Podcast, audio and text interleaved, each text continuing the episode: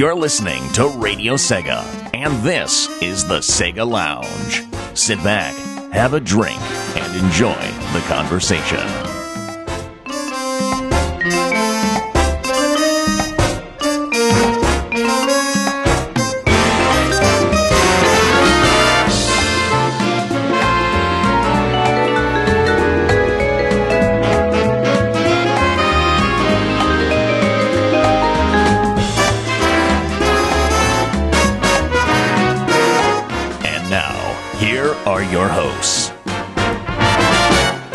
Hello everyone, welcome to the Sega Lounge right here on Radio Sega. I'm your host KC, and this week I'm joined by the magnificent Awina with you. Hello. Hello, good to be back. Yes, good to have you back right here on the on the show. And so we have a very awesome show for you guys tonight. We have an interview with Tom from the Dreamcast uh, Junkyard. Uh, we have another edition of Awina Reviews Memories of Sega. And this week, what's the game you're focusing on? Uh, this week, it, well, last week I focused on the Master System version of Michael Jackson's Moonwalker, so this week I'm looking at the Mega Drive version. Indeed, Uh, indeed. It's uh, awesome, awesome. And we've got a, a great Michael Jackson track to play afterwards as well. Um, so yeah, don't forget to join us. Although this is a pre-recorded show, uh, you can still join us and other listeners by going to radiose.ga slash discord radiose.ga forward slash discord um, and you can tweet at Radio Sega if you want and use the hashtag the Sega Lounge uh, if you'd like to comment on what's happening and you know let us know if we suck or something. Feel free to. Um, we will start the show as we usually do by going through the news, and so it's oh it was use news again. Uh, a great segment on the Sega Lounge. So, was you? Would you like to uh, start the ball rolling with some of these news? After a bit of teasing by Sega's Aaron Webber, a couple of sweet limited edition Sonic Mania branded t-shirts have gone up for sale on Amazon. First features profiles of Sonic, Tails and Knuckles and comes in a variety of men, women and youth sizes. Second is my personal favourite and showcases a touristy poster style image of promoting Studiopolis with the words See the sights, experience the sounds above the image, visit amazing Studiopolis below. Both shirts are available in the US and UK and will be available until uh, September the 31st. And uh, the article from Sega Nerds uh, does actually feature a few links where you can buy the uh, shirts as well. Uh, there's one for both the US and the UK. So yes, if you fancy getting a hands on a Sonic Mania t-shirt, you can get one from uh, That's Where to Go. Yep. Right, so this, the next uh, news story regards the new short film called The Outrunners, which shows Sega's 1993 classic in a new way. 80s style movies will always be a thing, from the over the top stuff like Kung Fury to actual movies from the era. Thanks to director Eric Tetti, I hope I pronounced that right, uh, we now one centred around the 1993 classic Outrunners, basically a love letter to the greatness. More awesome, it was filmed at Richie Knucklez Arcade in uh, New Jersey, as well as Richie himself playing a role. So, have you seen the movie? Uh, not yet. This is actually the first I've heard of it. Sounds uh, really cool though. I should check. I think I will definitely check it out at some. Yeah, it's like 20 minutes long, so it's not that, that uh, uh, time consuming to watch. It's uh, it's interesting to say the least. it features uh, Outrunners uh, and other Sega arcade machines, so it's definitely worth a watch for, for Sega fans. And uh, it's kind of like a little side story and a few 80s styles montages and, and stuff and music. So it's and it's got initial D music as well. A couple of tracks play uh, during the, the film, so it's always we always love some Eurobeat. So next up, what was you? What do we have? Uh, right, another piece about the ToeJam and Earl back in the groove. Uh, as we all know, this game was uh, successfully crowdfunded last year. Uh, it was also recently announced that Adult Swim Games had uh, acquired the rights to the game and released a trailer that. Well, during this week's PAX West event, some brand new footage for the game was released and featured some brand new environments and characters. Uh, we will be, hope we'll be including a link to the video in the uh, Discord chat, so uh, check that out. Yep. I Mhm. Ghost cows are back. I always love those things, you know. Yeah. Very well. So next up, Right, next up uh, involves Space Channel 5. Uh, showgoers at uh, Tokyo Game Show will be able to see a Space Channel 5 viewing demo of sorts developed for the HS, uh, HTC Vive. It's not a full-fledged game, but a sort of proof of concept where you can watch Ulala as a spectator in virtual reality. The developer behind this demo is Grounding, whose co-found- co-founder is legendary Sega developer Yukiko Futa, the guy who led the development on the Panzer Dragoon series as well as the Xbox game Phantom Dust. Okay, so that's that's interesting and exciting for those uh, eagerly awaiting uh, VR games and VR sets. So yeah, hopefully people will enjoy Space Channel 5 VR. Yes, let's hope it becomes an actual game. And heck, if nothing else, it's, it's an excuse for a new uh, Space Channel 5 game, which is always good. Exactly, exactly. Yeah. So Space Channel 5 VR, uh, Res VR. You know, I, I see a pattern there. A lot of good stuff. Yeah.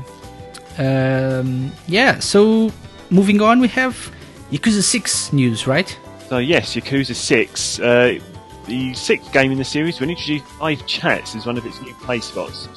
That's one of the side activities uh, offered within each Yakuza game. They generally consist of arcades, host, club, host clubs, rather, a pool, darts, karaoke, and other such recreations. Uh, also included in the game will be uh, Virtua Fighter 5 Final Showdown, which is really quite impressive. Yes. Uh, yes.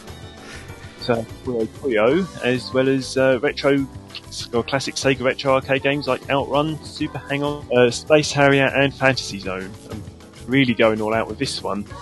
Yeah, that's this is awesome. And uh, as some um, media outlets or uh, games uh, news sites try to say, uh, we are finally getting Virtua Fighter 5 Final Showdown on the PS4. uh, but it's it's you know via Yakuza 6, so better than nothing, I, I guess. Yeah, I'm sure it'd be a great port. Yeah. Yeah, it's it's got two player mode, so same as, as Puyo Puyo, so it's it's something to look forward to, I think. Yeah, absolutely. And people right now Yeah. are listening to us and say, "I don't care about Sega games. I want the live chats with uh, with the girls thing." You perverts. anyway, so yeah, that's that's some something amazing. Um, by the way, something uh, also a, a, a little more in-depth um, view on, on the um, on the whole live chat and uh, the club hostess conversation system for this new game. Uh, instead of the usual uh, choices in dialogue that you had in the previous games, now I think, um, as I, I, I read earlier today, that um, you now have like uh, trading cards. So you, you throughout the game you collect game uh, trading cards, and some influence what you say, the conversations you have with the the club hostesses. Uh, others are food and drink items, and so depending on how you use those cards and uh, how many cards you have, you'll try to build a relationship with the, the hostesses. So yeah, crazy, crazy stuff. Interesting, isn't it? Yeah, crazy stuff. Uh, yeah, uh, moving on. Right, uh, next up is one for all you Persona fans out there, because as we all know, Persona 5 is coming out next week, in fact. And um, uh, reviews are already rolling out, and they're looking great. Uh, in this week's batch of Famitsu review scores, Persona 5 received a 39 out of 40. Uh, so that's basically 10, 10, 10, and a 9. And that's also for uh, both versions of the game. And uh, we also the game takes about 80 hours to clear, and there's also a large amount of uh, side content that you'll play for hours upon hour. So yes, all sounding very exciting on that end. Yeah, exciting for Persona fans. Yeah, definitely. Uh, when we get the game, I, I'm sure people will be crazy. Will go crazy about about Persona Five. Yep. Um, yeah, we, we have uh, some news as well for European Nintendo 3DS owners, right? Yes, indeed, and it's some very good ones if you haven't got any of the 3D classics yet. Uh, some of the 3D classics will be on sale until uh, next Friday, which is the 15th. Yeah, Euro- European uh, Nintendo 3DS eShop.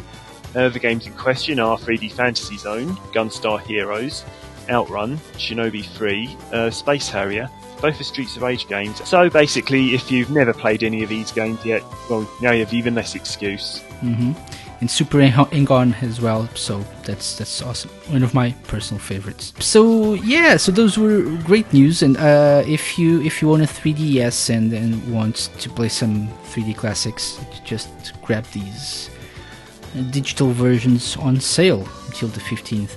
Uh, finally, we have um, some some uh, promoting to do, um, and next week. So if you if you've heard of the Sega Addicts and you probably do or have because you know we have a show by the Sega Addicts on Radio Sega.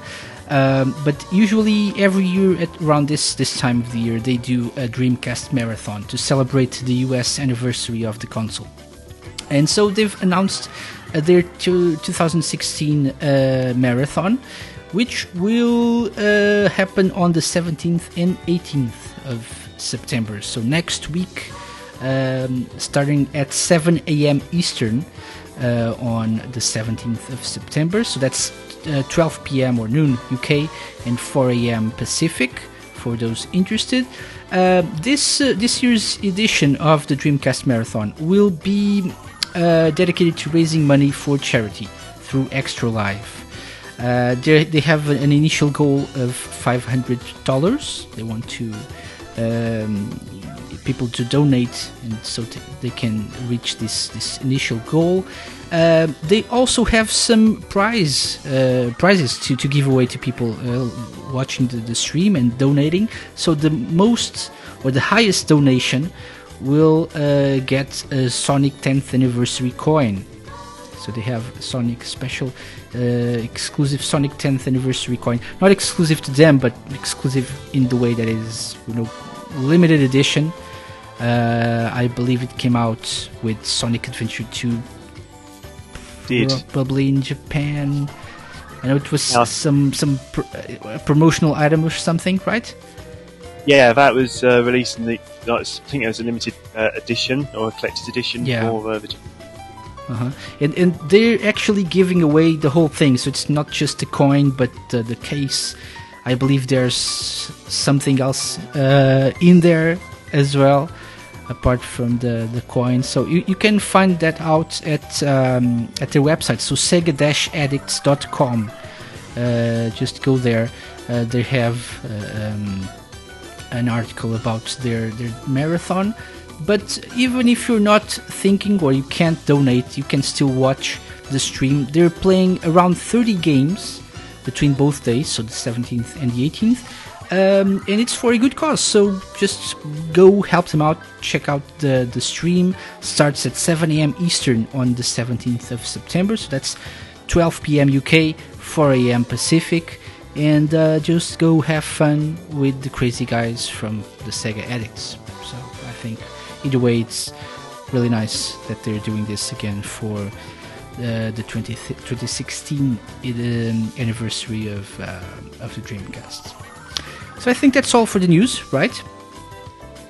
Yes, that, that was fine. Yeah. So we're taking a quick music break, uh, and when we come back, we have a great interview with Tom from uh, the Dreamcast Junkyard. So we're gonna play uh, as as part of this music break. we we are gonna play two tracks that he picked for the show tonight. We're gonna start with Starlight Zone from the original 16-bit uh, version of Sonic the Hedgehog, and uh, then we have Desertland from the Saturn version of Sega Rally Championship. And so, just stick around with us for a great interview with Tom, and afterwards we have Memories of Sega, we have the Sega Lounge Challenge. So fun, so fun. So, this is the Sega Lounge. Stick around, we'll be right back.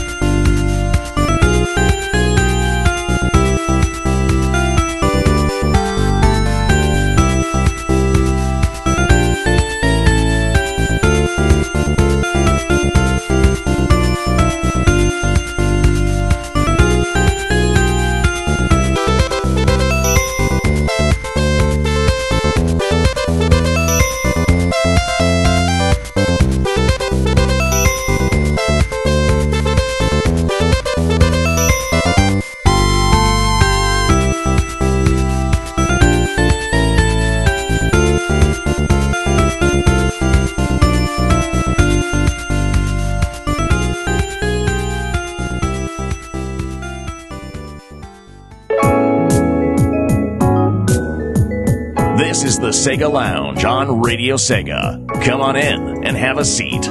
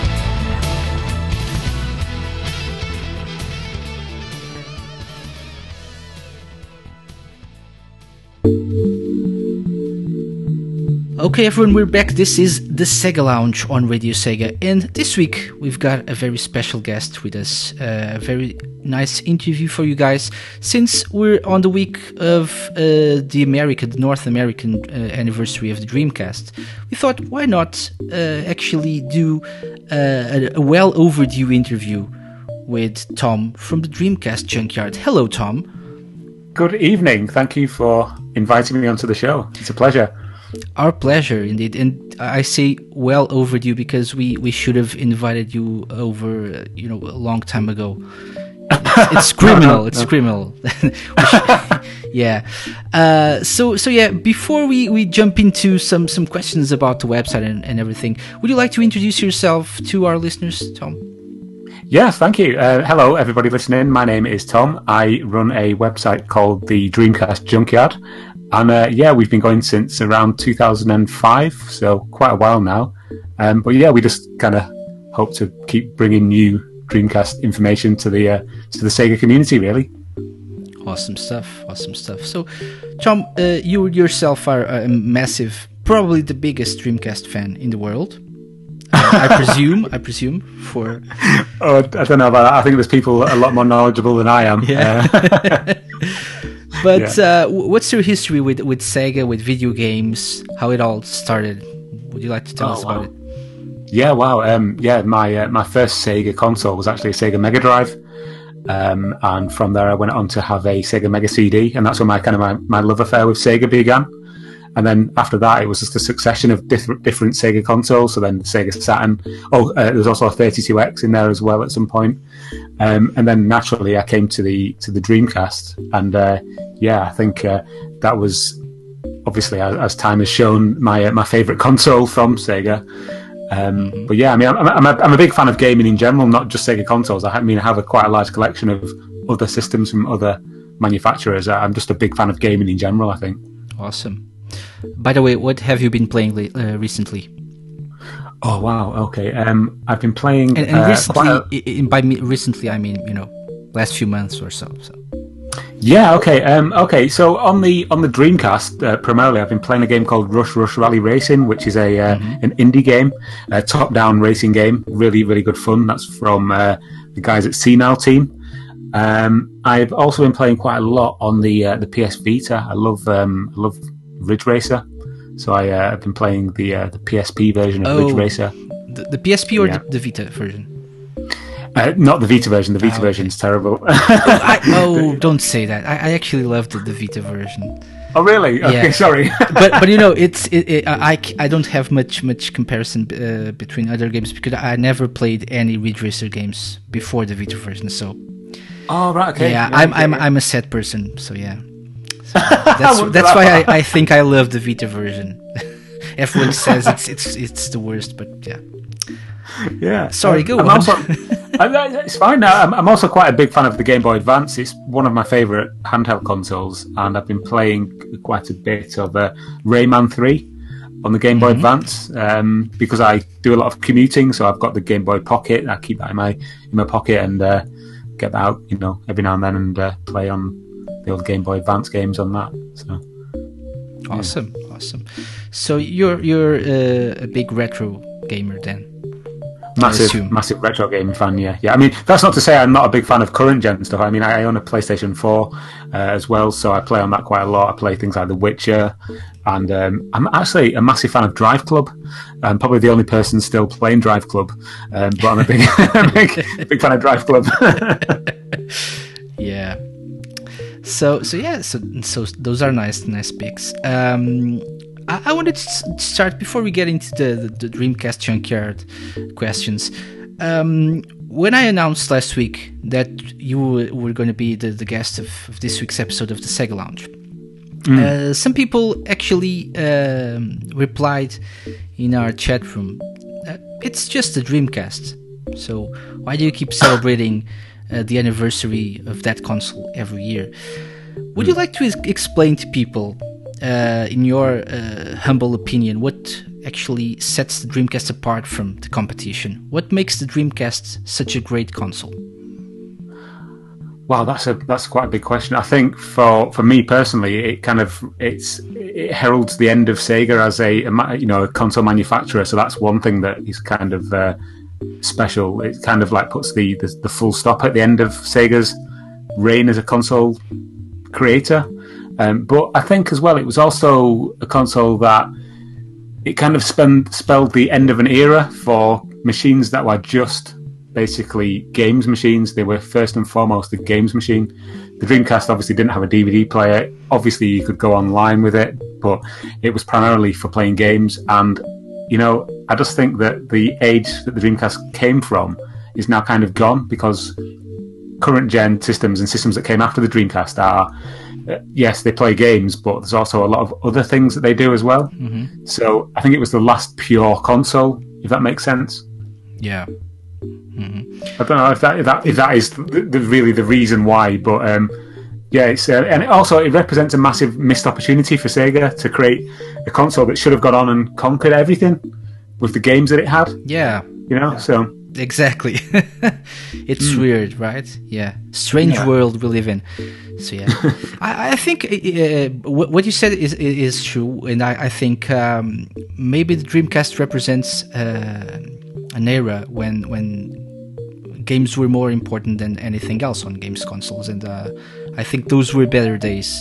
Uh, mm. In part, don't get me wrong. I'm not. I'm not like. I'm not a luddite. I, I don't. Um, I don't stand against the march of technology, and I appreciate that modern consoles do things. You know that are these. You know wondrous things that mm-hmm. you know you can play movies and you can play online. You know, in, talk to people and this kind of thing. But I just think that the Dreamcast represented an era when it was kind of like the crossover period between multimedia device and games console. You know. Yeah. Yeah. For sure. Yeah. So, um, jumping into your website, so you run the Dreamcast Junkyard, which is probably biggest Dreamcast um, website in the world, or the biggest Dreamcast fan site in the world. Um, Thank you. Yeah, I think so. Uh, you you probably know the, the, figures and everything, but I, I, think so. At least it gets a lot of a lot of attention from from everyone. So I, I think it's it's the most uh, you know, well-known website dedicated to Dreamcast. So you're at the dreamcastjunkyard.co.uk. Uh, yeah, how correct. did the idea start for for for this website? Uh, when did you get up in the morning and said, "Well, I'm I'm gonna you know do a create a website dedicated to the Dreamcast scene and keep updating it for the the uh, next few years"? yeah, um, it's a long story actually. Um, I mean, I had a Dreamcast when the Dreamcast was a contemporary system back in 1999, and I got rid of it around 2001. And then when I was a student, I got another one, which I then subsequently got rid of. And then it, around 2005, I was looking in a second-hand shop and I saw a Dreamcast uh, quite cheap. And so I bought it, bought a, uh, a stash of games with it, and went home. And then I kind of thought to myself, do you know what would be really cool if I actually could go back and re-buy all the games I used to have and all of the ones that I couldn't afford or didn't have. and so I thought to myself, I'll create a blog where I document myself going to different shops and the different games that I kind of find and pick up. And so it just kind of bloomed from that really. And then I, I don't know the day or the time when I just decided to, yeah, I'm going to actually try and document this online. And initially it was for my own enjoyment. It was just a personal diary for me I didn't think anybody would read it or want to know about, you know, this guy buying Dreamcast games in second-hand shops. But then, as I started to update it, more and more people started to read it and leave comments, and I kind of thought to myself, people are actually reading what I'm writing and actually following my adventures, trying to find new Dreamcast games. Yeah. so, as I, as I say, the, the, the, the, actual the blog went live in 2000 or late 2005, and then it just kind of grew really from there. Mm-hmm. So you're turning 11 this year, later this year, right? Yes, um, early December, 11 years since we started. Yes. Awesome. So that's that's an achievement right there in itself. Thank so you. so amazing. Congratulations. Um, right now, um, what's the the, the the, the situation with your with your personal collection? How many games have you been able to come across and buy?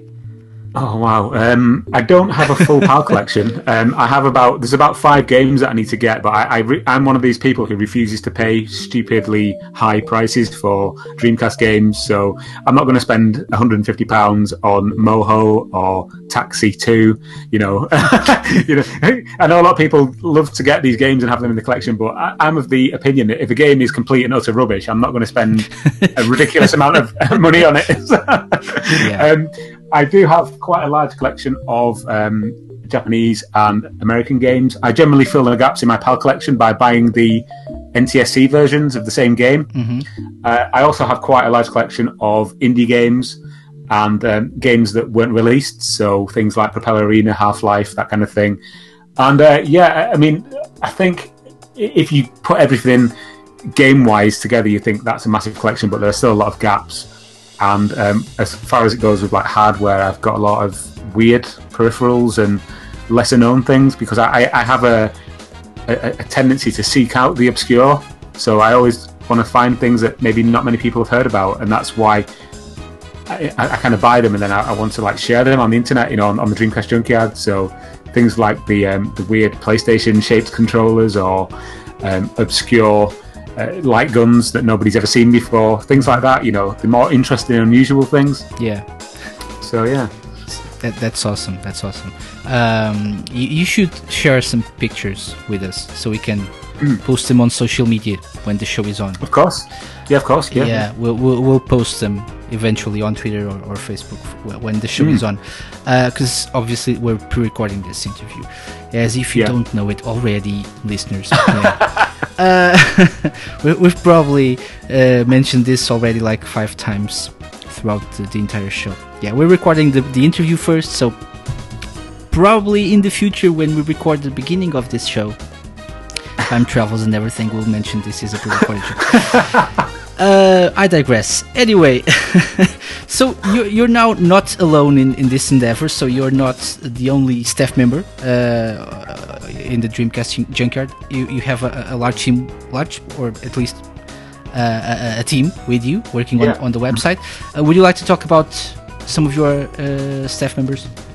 Of course, yeah. I mean, it's not a solitary endeavour. Um, there are ten of us, I believe, in total. Some people more active than others, but other some team members have certain specialities that they're interested in, and they will only post things when there's something interesting in that field that they're interested in. So um, we have a guy called Aaron. Uh, he's also known as the Gaga Man, who's quite active in the like the Sonic the Hedgehog kind of uh, area, um, and he's an animator. And he was my first kind of uh, compadre, if you want to call him that, on the Dreamcast Junkyard, and uh, he does, you know, a, the odd article on weird and wonderful things that he finds online. Um, there's a guy called Rob who's also he's quite interested in kind of Japanese import games, so he does a lot of stuff on those. Um, then we've got the guys who are kind of there's a guy called Ross who's in Japan. Uh, he's massively into the Naomi side of things and the Atomiswave. So he does a lot of the arcade based stuff, along with a guy called Scott who's in Australia. And then we have uh, a guy called Caleb who's in the, uh, the United States. Uh, he is more interested in kind of trying to find odd ways to use the Dreamcast. So he did a video of u- using a Dreamcast light gun on a Sega Game Gear screen, which was quite interesting. Why not? Yeah, so there's, there's a video of him playing House of the Dead 2 on a Game Gear, which is hooked up to a Dreamcast. um, I'm, I'm, I'm trying to wrap my brain so I don't forget anybody. Um, uh, yeah, there's a guy uh, called Xander who is very interested in music, musical side of things. So he his Oh, nice. posts are generally to do with like sound and music. Uh, I should have actually asked, asked his uh, uh, you know opinion of some great Sega music before coming on to this uh, to the show actually, but it slipped my mind. He would probably Um, be useful for later. Yes, yes, yeah. not not giving up what much of what what's going on later on the show, but uh, yeah. Anyway, Yeah, uh, j- just yeah, sorry, I've yes. forgotten it. If, if, I was going to say there's a guy called Barry who actually runs a site called Sega Bits as well. He Yeah, kind of joined Barry the Nomad. quite early. That's correct. Yes. Um, a friend of mine, uh, Gaz or Gareth, he is quite useful when we do the the live events because we do do quite a few expos around the UK, Mm-hmm. and he helps out with those. Um, so I think I think I've, I don't think I've missed anybody out, but yeah, there's, it's quite a, uh, a good mix, and we're quite kind of all around the globe, so we have a good Yeah, I see that. Yeah. idea of, of what's going on in the Dreamcast community in different in different parts of the world. So yeah, it's, it's cool. Awesome. Uh, and so, if if anyone, if you left out anyone, you know, if you're listening to this, you suck. Okay, so yeah, just go home. uh, just kidding. So yeah, yeah. Um, so you mentioned you do live events. That's that's a, a good a good follow up question. So you and if we if you visit dreamcastjunkyard.co.uk, you'll see some pictures of um, the junk, junkyard guys. Can I call it junkyard guys? I'm not Please do, sure. yeah. Yeah. Okay. Uh, you'll see the, The, guys. the junkyard dogs. junkyard dogs. Okay. uh, you'll see the guys uh, do occasionally take some pictures of themselves with with some Dreamcast Junkyard T-shirts and everything. So, Hmm. what's going on with that? Wh- wh- wh- how many events do you do a year? What kind of the kinds of things do you do there to promote the Okay. website? Yeah, I mean, uh, one last thing before I continue. Mm-hmm. I forgot to mention Mike, Mike Phelan, who actually wrote the Dreamcast Junkyard Guidebook, the one that was banned by Sega. Yeah. um, so I forgot to mention Mike. So sorry, Mike, if you're listening. Um, but Yeah, yeah, going Mike. back to your, your Remember, Mike, you suck. Yeah. Sorry.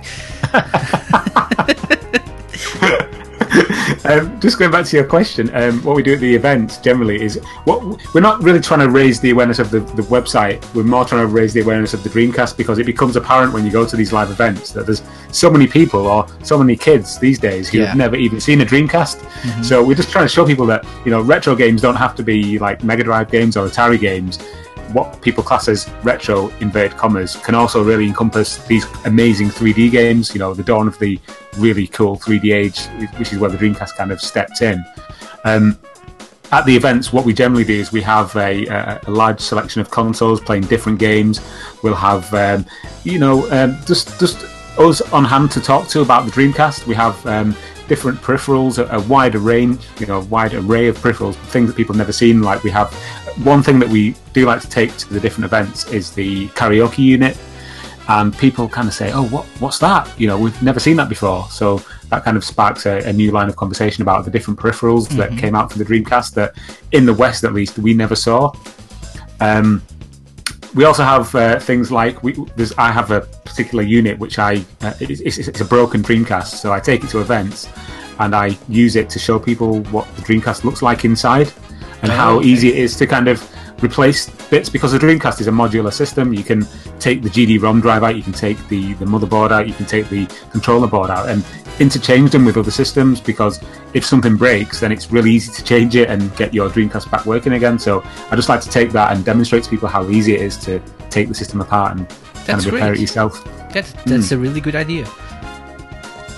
Yeah. So uh, yes, that's what you do at live events. Do you host panels as well? Sometimes. Um, we haven't we haven't done yet. We did we did a live podcast once with another podcast um, team, and um, yeah, I mean we, we are pl- planning on maybe doing something like that in the near future. But um, I don't think, even though we're quite well known in the in the sort of the Dreamcast community, I don't think in the in the wider retro gaming community we're not that big. So I think if we did try to have a panel, then maybe like three people would would, would arrive. Get on it, people. That's criminal. You know, yeah. Uh, so so yeah, so maybe that's that's something for for the future. Yeah. Uh, you mentioned yeah. the, the podcast, by the way, the the Dreamcast Junkyard uh, DreamPod, if I'm not mistaken. Yeah. Um, so what's what, what do you try to do with with this uh, DreamPod? So uh, from what I've I've seen and, and heard actually in the past, you actually have several guests yeah, throughout the weeks. Um, I see you've featured people from the community, the retro community, etc. Is that correct? Yeah, that's correct. Yeah, I mean, the the, the Dream Pod started initially as um, people would constantly send messages like, "Why don't you do a podcast? You should do a podcast for the Dreamcast Junkyard." And it took us. I mean, we'd been going for ten years at the time, or just under ten years, because the podcast had only been going for one year. Um, and it take it took us up to like basically year ten to kind of like catch on and think, ah, we should maybe do a podcast because it's you know it's quite easy to do and people enjoy listening to other people talk about you know certain subjects so we thought okay let's do it. Um, and you know it, it started slowly but we've kind of we've, we've grown a, uh, a quite a good listener base now. Um, initially when we first started the podcast it would go uh, maybe every two weeks and we would talk about different subjects around the dreamcast community or things that we just wanted to get off our chest about the Dreamcast. Um, but as we've gone on, we've, we've kind of grown to to the point where we can actually attract guests from the Dreamcast um, like development community. So we have Mm-hmm. uh, indie, indie developers. We've had um, people who are on Kickstarter with their new games, people who are making new hardware for the Dreamcast. We've had quite a wide array of, of guests. Also, other like Dreamcast or Sega fan sites. So we had um, we had Lewis from Sega Driven on a, an episode a, a while back. Yeah. We had a guy which called- which side note you actually now that I'm uh, listening to your voice a bit more, you do sound a lot like Lewis. Uh, yeah, full disclosure for people listening to us right now. Uh, when we started uh, the, the, the the call before we started recording, I thought Tom sounded like Andy, our good friend Andy, host of the Weekend Bonanza on Radio Sega. Uh, but right now, you know, I, I, I I'll probably go through all the names of people in the community and say you sound like them. But uh, you're right now, you're sounding a lot like Lewis from uh, from Sega Driven Sonic Yoda. Yeah. Do you know it's funny because um, people who are from um, like kind of outside the UK who are not familiar with like the different kinds of accents around the Like, around the country. like, like myself, yeah. Well, I, was, I didn't want to say, but yes, like yourself, um, they, they think that we, they kind of think we all sound the same. But people who are from the UK kind of can, they can pinpoint where you're from in the country just by the way you speak. So, are you from the north? Are you from Yeah, the south? Are you from yeah. the west country? Uh, whereas, I I mean, I did a, a podcast with the guys from Sega Bits last year, Mm-hmm. and obviously those guys are both from the US. And they kind of thought that I sounded like, uh, you know, like, uh, like the Queen, like proper English, like you know.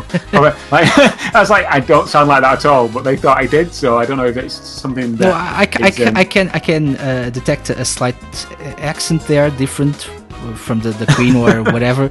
But I, I actually, yeah, right now I you you sound like like Lewis, yeah. So, but anyway, as as per usual, I'm interrupting you. So yeah, you were mentioning several guests you've had on the, Yeah. the Dream Pod. Yeah, yeah. So we had uh, the guys from Elysian Shadows, uh, you know, Falco Girgis Uh huh. and his uh, and his colleagues uh, talking about their new game, Elysian Shadows. Uh, we had a, a guy from YouTube called Dreamcast Guy, who's quite a big uh, gaming channel. Uh, we also had a guy called Adam Koralik, uh, who was on. Uh, uh, he was on about a year ago now, but we had him on with um, Corey Marshall, who did the voice for Ryo Hazuki in Shenmue. That was a fan, that was a, an amazing episode because I never thought I would actually speak to Ryo Hazuki. You know, Yeah. so that was uh, that, was- that was really cool. Um, but yeah, the, the podcast has gone from strength to strength, really, and it's uh, all through people who listen. So I just want to say thank you to those guys. If, if any any of the listeners are listening to this, Yeah, I'm I'm certain there are more than three people. But yeah, yeah, it's it's it's a great it's a great podcast. You guys should should check it out if you're into the Dreamcast scene. And even if you're not, you might you know hashtag Sega Education. As Yeah, we I mean, usually we- say on the show. So Sega Education, get some Sega Education with the Dream Pod.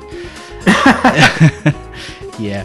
Um, so yeah, that, that's that's a really a really cool idea. Um, I actually the last one I, I listened to was the the one with the Dreamcast guy. I think Oh, yeah. focused on platformers. Platformers. that's correct. Yeah. Yeah. that was our most that was our most recent episode. Yeah, Yeah. So yeah, uh, you. uh, you actually mentioned a few that. Uh, this is funny because um, on the the Discord, the Discord server of uh, the private Discord server for Radio Sega staff, uh, we were talking about some some games like um, Evil Twin. You guys mentioned Yes. Evil Twin, Cyprien's Yeah. Chronicles, I think. Uh, we also mentioned what was the other one? Floigan Brothers, I think oh yeah, yeah, and those were two games that I uh, actually always wanted to buy for my Dreamcast, but uh, never got around to it. Um, Gavi, who's also someone from, from Radio Sega and a community member, uh, said they were uh, terrible games.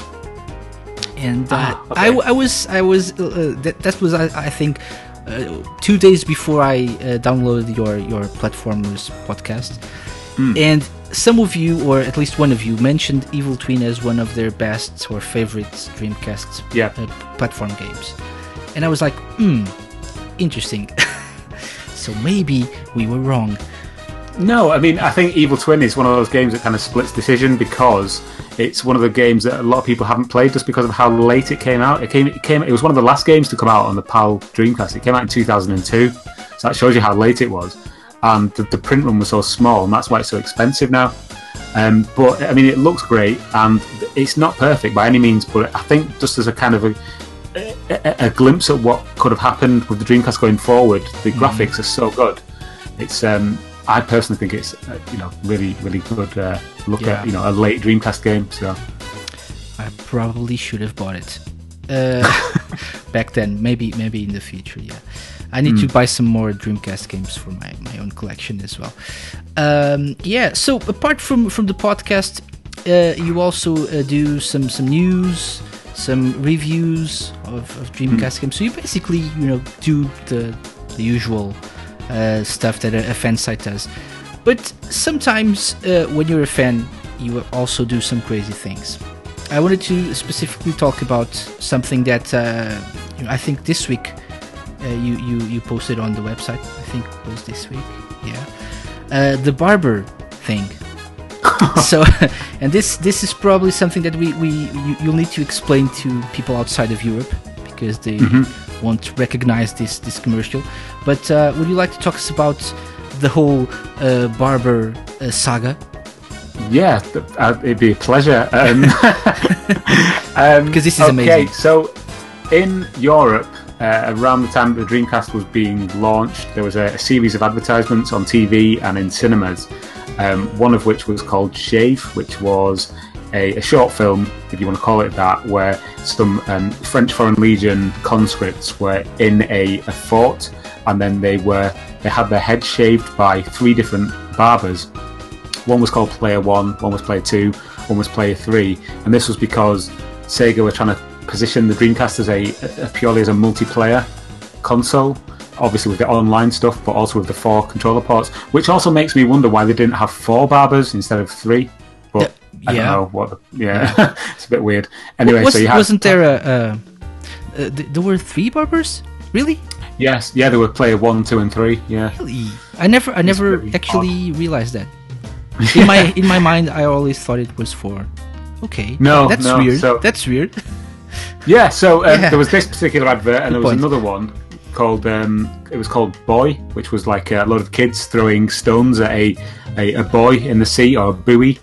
Um, but it was the one with the barbers on it, which was the most popular one, and they used the guy in the advert who was player two, the guy that I kind of dubbed as the barber. They used his face and his image in all of the advertising for the Dreamcast. So on the posters and on the uh, on the little pamphlets that came in the back of the game boxes, and also on. Do you remember Dream Arena, the online portal for the Dreamcast in Europe? Yep. Um, when you logged on, there would be this image of the barber kind of stood there with a, holding a towel and holding his hair clippers, and uh, it, it, was just this image of this guy that kind of everybody associated with the Dreamcast at the time, and that was just kind of accepted as you know the face of the Dreamcast. Anyway, fast forward to last year, obviously 2015 um, I was kind of just looking around online and I happened to see this advert on on YouTube because it came up in my you know um, I think it was you know suggested videos on YouTube where you mm-hmm. get the things at the side that, based on what you've been looking at. So obviously I must have been looking at something to do with the Dreamcast, and then this advert came up. I was like, oh, I remember that. You know, yeah. have a look at it, and then I was like, it just kind of dawned on me that I didn't know who the guy was. Who who who is the this gentleman who played the barber who who played the face of the Dreamcast in Europe and so I went to Google. I was just typed, uh, you know, Dreamcast Barber, um, you know, trying to find out who he was, just to see if there was a name or something. And there was just there was nothing, absolutely nothing. There was a few images from like Shenmue, you know, the the Three Blades uh, quest where you're trying to find the, the barbers in in uh, Dobuita. Uh, but there was nothing about who this guy was, so I, that's where my quest kind of began. And you know, I, I, spent hours like looking through like the Wayback Machine and sending emails to different advertising companies who I found out worked on the advert. And as you know, if you've, you've already read the article, it kind of went yeah. on for around about uh, uh, literally uh, like a year. Mm-hmm. Not not const- not not constantly. It was like on and off. Every couple of weeks, I would you know send. You, you weren't that obsessed or, with it. No, no, no, not. I mean, I do have I do have a big picture in my uh, in my games room, my, which my girlfriend doesn't like. She, every time she, she sees it, she's like, "Oh, that, that man creeps me out. I don't like him." Like, um, and this was this was before I kind of knew who he was. Um, spoiler alert.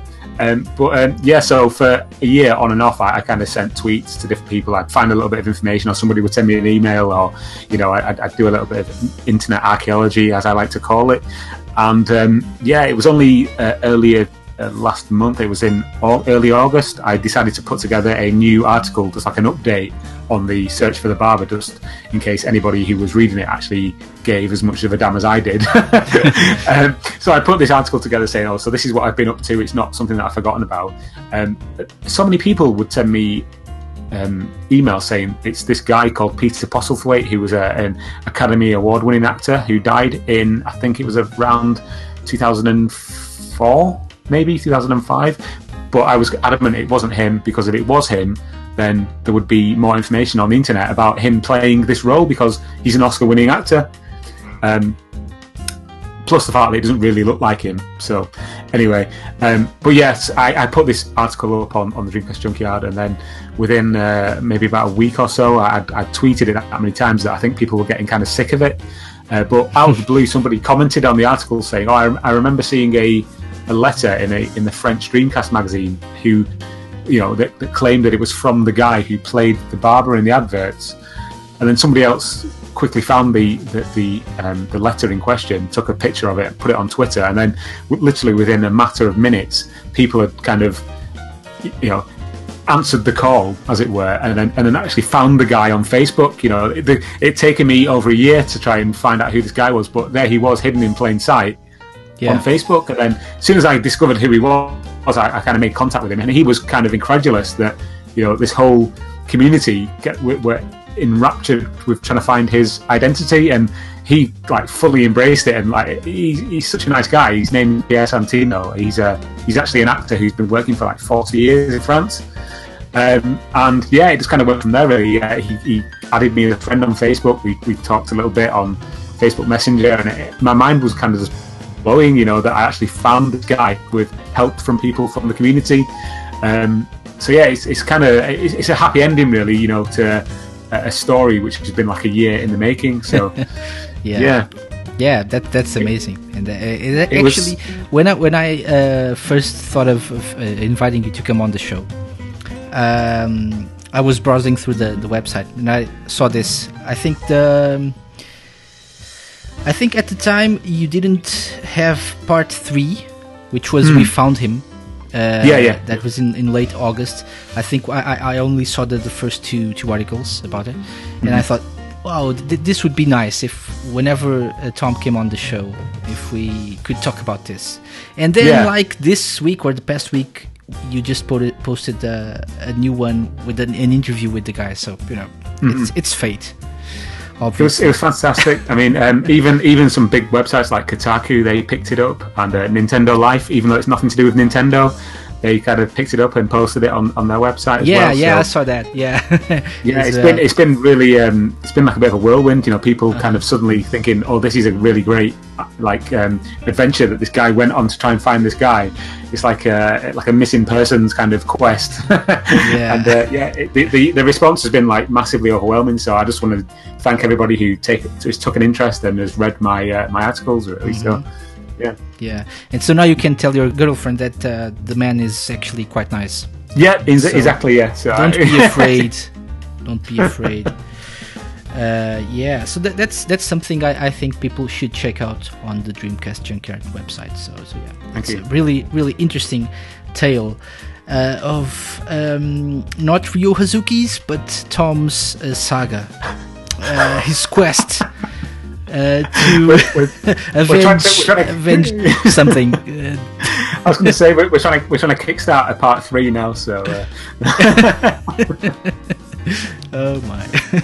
yeah. So so this this is awesome. Um, yeah. Um, I, I was I was uh, wondering about your, your opinion on, on something else. You you actually mentioned. Uh, you already interviewed some of the indie developers that have been releasing games for for the Dreamcast.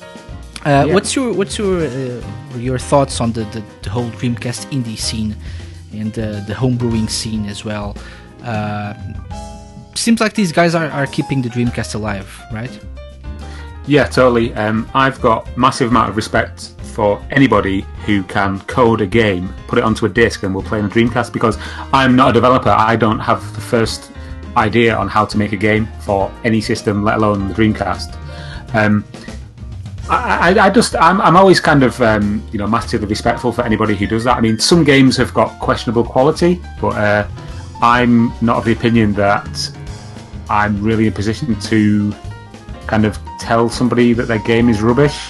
Do you know what I mean? Yeah. Do you know because they put so much effort and hard work into it. Um, and what you have to remember is that a lot of these indie games are being made by teams of maybe one or two people, uh, and you're under no obligation to, to buy these games when they when they do appear for sale. Yeah.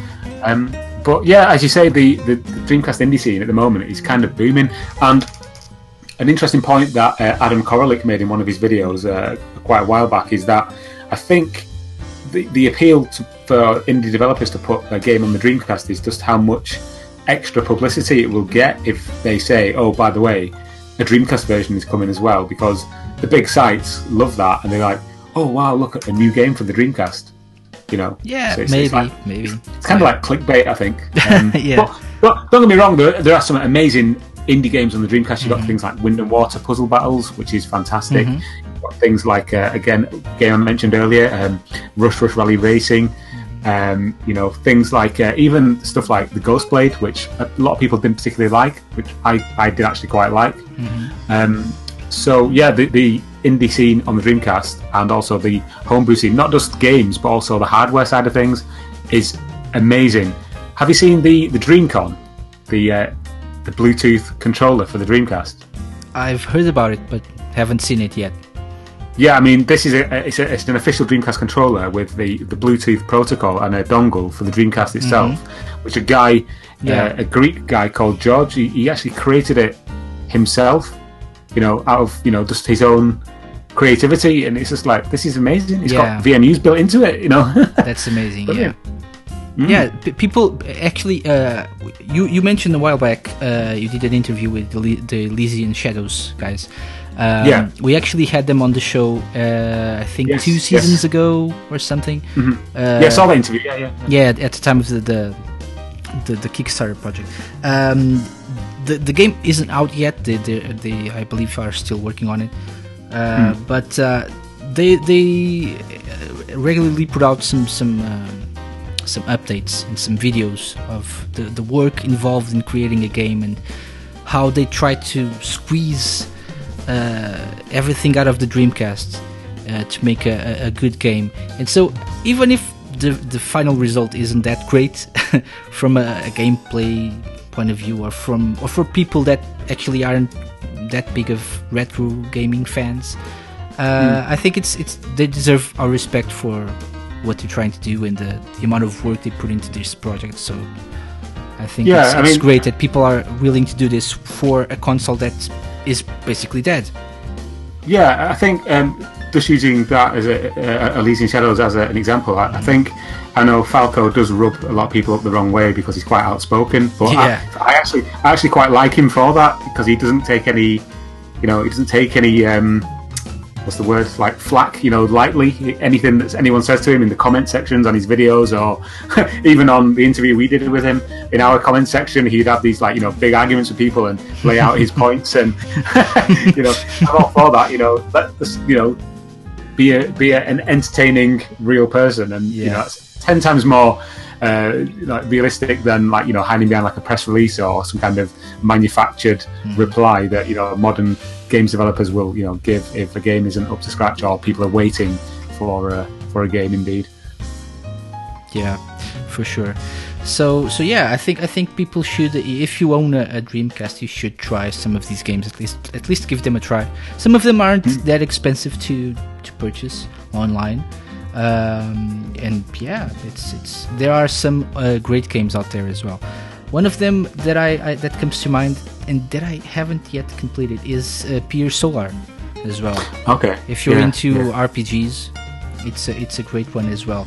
Um, think it's called Pier Solar in the uh, something of the Great- Great Great- Architects. Yeah, the Great Architects, yeah, yeah, I think correct. that's it. So, so yeah, it's uh, I haven't completed that game, but it's it's a, a great one. Uh, it's actually available for other platforms as well. PS4, I think, right now, and Mm. and other other uh, consoles. I think Steam probably, but And uh, also the, the original on the uh, the Sega Mega Drive. yeah, as well. Yeah, they did uh, the Mega Drive version first. So yeah, um, one one final question before we take a quick break. Uh, before because we, we have music to play that you, you picked for us, and we have Yeah. something else as well. Um, is the Dreamcast guide you put together? And uh, Sega didn't quite like it. Would you like to talk about that?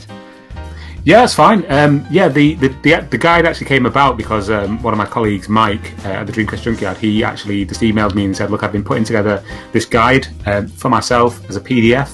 Uh, would you like to see a copy of it?" I was like, "Yeah, please." You know, so he sent me a copy, and I was looking through it, and the amount of detail that he put into this guide, he'd spent five years putting it all together. I was just I said to him, look, I've, I think there's something in this. We can do something with this. We can either create a database on the site, or we can turn it into a, a physical guide, like a, as I always say, it's like a train spotter's guide. So it's, it's it's meant to be. There's no pictures or anything like that. It's literally just a list of games that you can tick off one by one. And so we had a little bit of a chat, and he was like, "Yeah, okay, let's do it." So we approached a printer. We uh, we paid to get them printed out, and then we put them on the on the website for sale um, to you know people who visit and Dreamcast fans, literally as a guide because there's no real definitive list of every single Dreamcast game out there. Yeah. But what Mike had done is he had actually compiled literally everything, not just the games, all the educational software, all the discs that didn't come out in the uh, in, in the West. You know, all these kind of like um, internet discs and browser discs that you could get, um, all of the indie games, the homebrew games, literally everything, and not just you know games in each. Um, each part of the world, so you have like a list for all the Japanese games, you have a list for all the US games, all the PAL games, all the white label PAL games with all of the um, all the uh, what they call the codes, you know, the, the, the game codes. Yeah. Um, and, and also a really good introduction. where It explains, you know, the differences between different special editions uh, that were released in Japan. And uh, yeah, it was just a, a phenomenal amount of work. And I just thought that it was worth other people seeing it because Mike initially wanted to keep it for himself as a personal thing. And I was just like, Mike, other people need to see this. It, it's phenomenal. And that was evidenced in the amount of people who snapped them up when we first put them on sale. Um, the reason Sega kind of know about it really is my own fault because um, uh, we did a competition for the 10th anniversary of uh, of the Dreamcast Junkyard in in collaboration with Sega Europe, who dedicate uh, sorry they um, donated a load of uh, Dreamcast collection vinyl Yeah. albums to us to to give away as prizes for the competition. And as a thank you, I sent uh, a copy of the book to Sega Europe's PR guys to say, "Oh, you know, thank you. Here's a copy of the book, you know, for free, just to have a look at." And initially, their response was, "Wow, this is amazing. Thank you." They tweeted about it. They put it on their um, Facebook and Instagram, and they put it in one of their videos on Sega Direct. Mm-hmm. Um, and we were like, amazing, you know, thank you for like promoting our, our little fan site and, you know, thanks for your appreciation. But then I think things turned for the worse when the legal team got hold of it. And then they decided that they thought that um, because we were using the Dreamcast IP on an item that we were selling, that we we should remove it from sale. So they sent a couple of strongly worded emails to us, and we went through a process of trying to remove any um, any reasons that people who bought the book may, may think that it was an official Sega product, which 100% unofficial. This item is not endorsed by Sega in any way. It's made by the fans for the fans, and we sent that back to them and said, "Look, is this okay?" And they were still like, "No." No. we would appreciate it if you moved it from sale because we don't want any confusion. You know, I'm a fan of Sega. I've got nothing but respect and admiration for Sega as a, as a company. So I just kind of complied with what they asked, and so we we took the book off sale. But it's actually available as a free download as a PDF on the on the Dreamcast Junkyard, so people can still get it, but it's just a, a PDF as opposed to a physical physical Yeah. book.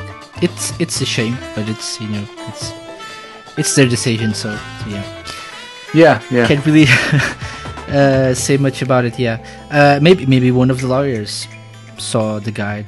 You know, That's What's- possibly one of what's those. Yeah. this? yeah. Hey Tim, look at this uh, wonderful guide. Oh, let me take a look. What's this? No, Just like that. take them down. Yeah, it's it's a shame. It's a shame. Yeah, but but you know, it's it's it's it's a bit of a le- legal stuff is is always boring and not very fun to to discuss. So so we'll, we'll keep out of that. But uh, at least people can still download the, the guide, which is awesome, uh, and it's available via the Dreamcast Junkyard, right? It is, yeah. There's a li- if you go to the website on the on on the desktop version, there's a link on the right hand side which just says download the Dreamcast Junkyard guide. So yeah, feel yeah. free. Okay. Uh, so yeah, uh, I think we'll we'll just take a quick break now. Uh, when we come back, we have something special for you, Tom. Um, Excellent. yeah, Wow. we have. We always love to, you know, uh, do surprises. Uh, Oh, not- I'm, I'm worried now. I'm not worried. that our guests love them, but we, we, we love them. Um, yeah, we'll, we'll see. So we'll take a quick break and we'll play. I just lost my outline of the show. Um, we, we're to play some tracks. I'm so professional. Good thing this is a recording and I can edit this out. Um, so we'll play. we'll play uh, Live Your Life from Metropolis Street Racer. Uh, before we play this, would you like to tell us a story about this? Because you, you told me something earlier today that I didn't know about this uh, this particular track of Metropolis Street Racer. Oh wow! so you're going to play the uh, the alpha version? I'm, I'm gonna play the original because I, I couldn't quite get the, the alpha version working uh, in, for it to be played. At least as a music break, I can I maybe tr- will try to play it in the recording, but uh, you can talk about it if you want. Okay, yeah. Uh, so this is "Live Your Life" by uh, Richard Jacks or Richard Jakes, however you pronounce his name. Uh, Jakes, one of the Jakes, yeah, one of the premier uh, Dreamcast composers. Um, this song is in the game is composed by or credited to a band called Salford Keys, which is a take on the popular Mancunian band Oasis. And, uh, exactly. yeah, for sure. yeah, and uh, this is uh, well, I, I find it fascinating. Uh, in one of the alpha versions of MSR, which uh, you can actually find online and uh, and watch the video of. Um, there is a, a section of the video where Richard himself is singing the lyrics to this song, and it sounds slightly different, but uh, yeah, it's still a great song and one of my favourite songs on the Dreamcast. So yeah, MSR, Yeah. live your life. Yeah, uh, it's actually uh, that. That's exactly what what I think. Um, you know, people were were drawn to this song because of that because it sounded so much like Oasis. At least that's what I remember when I first played the game. Just like we have fake Will Smith uh, with "Let's Get It On Tonight," Radio Sega fa- uh, favorite. Um, yeah, and th- there's also Passion, which Yeah. is is just passion. What can we say? Hashtag sex sounds on Sega Radio. Anyway, uh, let's let's just play "Live Your Life" uh, as uh, part of our music break, and then we'll have um, this week's edition of Memories of Sega by A Winner Was You. And this week he'll be talking about uh, Michael Jackson's Moonwalker. But if you remember from last week, he uh, mentioned the, the Master System version, the, the 8 bit version. This week he'll be talking about the Mega Drive version. And afterwards, we'll have a track from that game. And we'll return shortly with Tom for something very, very special. Don't go anywhere, this is the Sega Lounge on Radio Sega.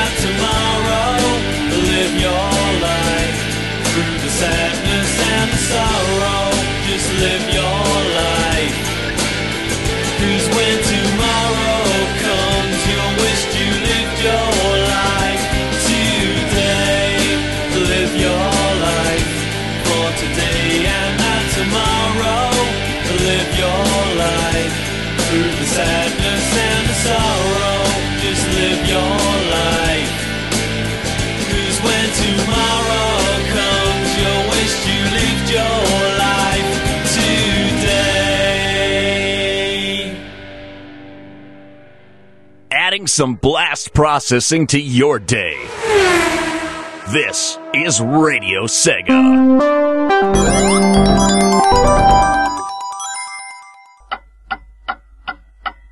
From the 90s to the present, take a trip back in time with A Winner Was You as he looks back at the Sega games that defined his life. Memories of Sega.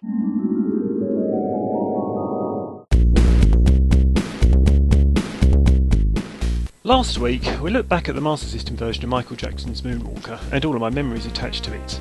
This time around, we'll be looking at its big brother on the Mega Drive. This version of the game is very similar to the 8-bit version in terms of story, levels and gameplay, but has plenty of new features as well. For starters, there's speech in this version. Michael's chimpanzee Bubbles also makes a cameo at the end of each stage, directing you to the end of level endurance round. The gameplay also has a few tweaks. Michael's attacks now shoot stardust, which can damage enemies, and certain levels that you turn into a robot for maximum destruction as well. It's altogether more polished than the Master System version, with better graphics and sound. The Mega Drive sound chip also does a fantastic job of recreating MJ's classic songs, and Bad even has a Who's Bad sample in it. My first memory exclusively regarding the Mega Drive version came before I even owned the Master System one. A friend of mine borrowed the game from one of the kids on our childminder street, and the next day he told me how awesome the game was and some of the cool things you could do in it. Of course, this really made me want to play the game even more, but for a few years I had to make do with a weaker, though still enjoyable, Master System port. A few years later, once I finally had a Mega Drive of my own, I borrowed the game from another friend. I was finally able to play the beefed up version, and it was certainly a game I enjoyed. Though the game had the same faults as its 8-bit counterpart, notably the repetitive gameplay and relatively low challenge, the improved aspects of the gameplay added a lot to it. Better yet, although Stage 4 was still set in those spider-infested caverns, by now I had completely overcome my arachnophobia, so I had no trouble beating the stage this time around. But the game had one rather nasty surprise waiting for me at the end. Unlike the Master System version, I was pretty, fully prepared for a sixth stage after clearing what the manual said was the final stage, and so it came to be. But unlike the 8-bit port, Stage 6 only consisted of one level and took the form of a 3D space shooter which saw you having to blast your way through an asteroid belt before having to take on Mr. Big himself. Unfortunately, to say this level gave me a lot of grief was an understatement. Despite infinite continues, I just couldn't beat this stage at all. No matter what I did, I just kept dying over and over and over again. Needless to say, I ended up raging pretty hard until I finally gave up on it. At the time, it even made the final stages in the Master System version look easy by comparison. Not too long after that, I gave it another go. This time I was able to beat both the stage and the game, though I can't remember how much grief it gave me the second time around. Oddly enough, since then I've not been too shabby at the final stage at all, and I actually now find it much easier than the last few levels in the 8-bit version. Funny how things can turn out like that. Whichever system you play it on, Michael Jackson's Moonwalker is certainly a flawed game due to its repetitiveness and the inconsistent difficulty, but it nonetheless has that sense of classic Sega charm to it, the kind of charm that made the company stand out back in the day, in fact. And despite its issues, it's a game I enjoy playing time and time again. It's worth trying out just for its quirkiness alone.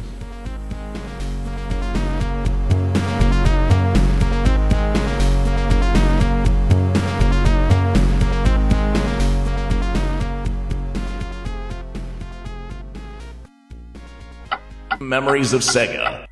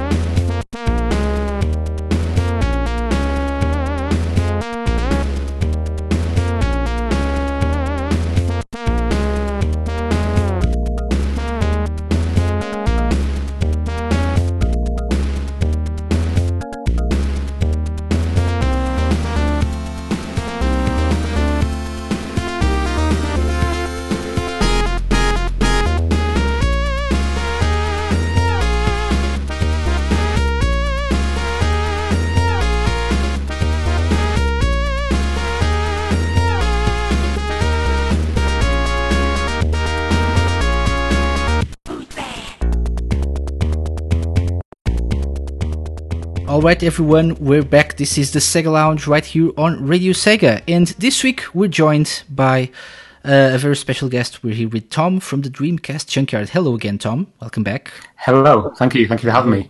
So we just played Bad from Michael Jackson's Moonwalker, the Mega Drive version, as requested by or picked by A Winner Was You because of this week's edition of Memories of Sega. And I hope you guys enjoyed that. So, Tom, as I said before the break, we usually have a surprise for our guests. And Oh, it's a wonderful surprise. It's something marvelous. Uh, but for you to understand, to fully understand how wonderful this surprise is, I need to play you something. Okay? So if you're ready, I'm going to play the intro to the Sega Lounge challenge. Ooh. Now, you know our guests. They're amazing. They're stars. But are they ready for the Sega Lounge Challenge? It can be a quiz in reverse music. It can be anything we want. Welcome, to your doom. I mean, welcome to the Sega Lounge Challenge. Uh, yeah.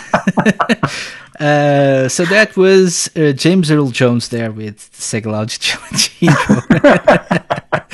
so, Tom, uh, each week Yes. uh, our guests have to go through a challenge. And as you heard the man say, it can be anything we want. So we thought we, I, I, I, we we can you can just you know just uh, put together some some questions about your Dreamcast, but you p- would probably know everything, and that wouldn't be fun at all. Uh, we could also you know just I don't know ask you to name um, characters in Dreamcast games or uh, the catalog numbers or codes from games we, we could do so much, but we decided to go with something we like to call, and since this is Radio Sega, something we like to call the Dreamcast Music Roulette. Oh wow. Okay. So, what is the Dreamcast Music Roulette? Something I just came up with, uh, quite frankly. Uh, so we have we have 15 uh, songs from Dreamcast games here. Uh, some of them are in reverse. Some of them are um, are not in reverse. We have regular versions, original versions, and in reverse versions. The thing is, all uh, tracks are numbered one to fifteen. You don't know. Okay. We don't. You don't know what the in reverse tracks are, or the, the what the original tracks are. So you just have to pick some numbers. okay. Let's go with I don't know ten. Is it okay? Okay. 10 Yeah, out of 15 yeah. Mm-hmm. and um, and you'll have to at least guess the game the tracks are from Okay. Excellent. so if you're lucky enough you'll pick the the ones that are not in reverse If I'm lucky, yeah. okay. so anytime you want to start just give me a number and i'll play a track Okay. Let's uh, start with number eight. number eight this is a good one let's let's go with number eight then let's uh let's cue this up all right here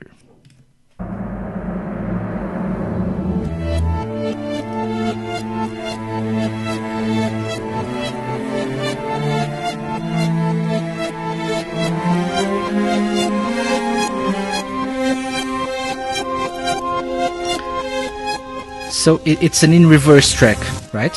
Yeah. Any any Yes. idea what it is? Um. Oh. Oh. Wow. Um. Is that? It's not Soul Calibur. Is it? I don't know. You tell me. I'll, I'll go Soul Calibur. Okay, so I'm gonna pause this. So your guess is? Soul Calibur. Is that your final guess? My final guess. Yeah.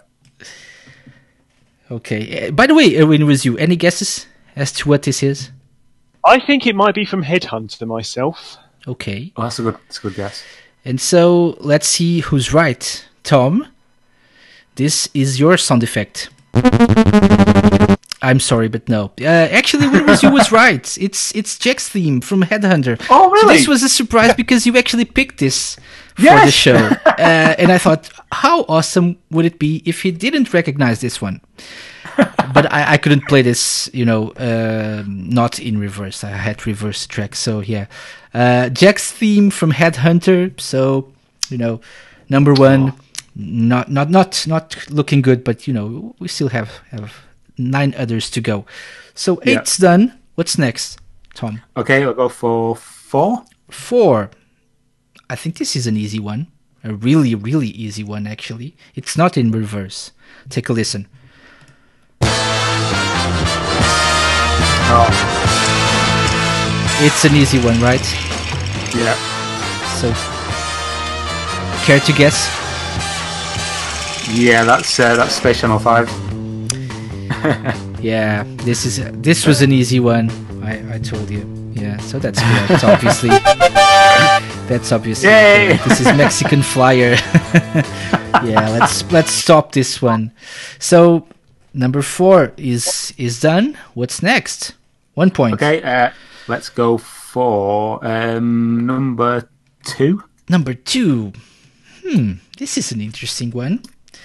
Let's take a listen.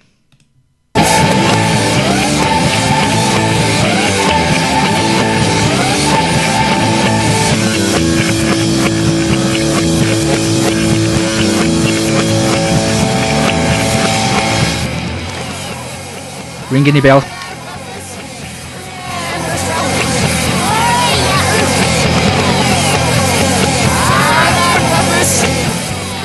Any Possibly. idea? Um, I'm thinking Jet Set Radio. Interesting. A win was you. Any guesses? Actually, now that you mention it, yeah, it does have- I was a bit stumped on that one, but yeah, now that I get, now that I actually said Jet Set Radio, yeah. Yeah. Any any guesses as what the track actually is? The Oh, track uh, ele- Electric Toothbrush. I would say I love, love, love you, but that's from um, Jet Set Radio. That's from Future, yeah.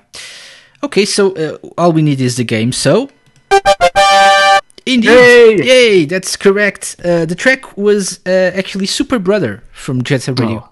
Yeah, the original one. So, uh, by the way, obviously these are all Dreamcast games, so it's easier that way. But Excellent. so two out of three of the possible three right now. So we had eight, four, and two. What's next, Tom?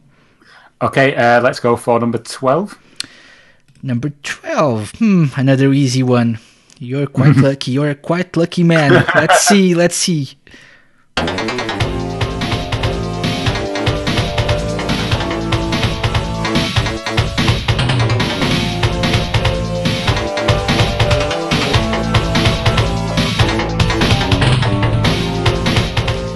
I think this is an easy one, right? Um, hmm, you say that, now I'm going to look like an idiot. oh, um, I'm sure A Winner Was You knows what this is. it sounds a little bit like. I'm going to get this wrong, I know I am. Is it Sega Rally? Sega Rally 2? So your guess is Sega Rally 2, right? Yeah. Let, let's let's listen to it a bit more.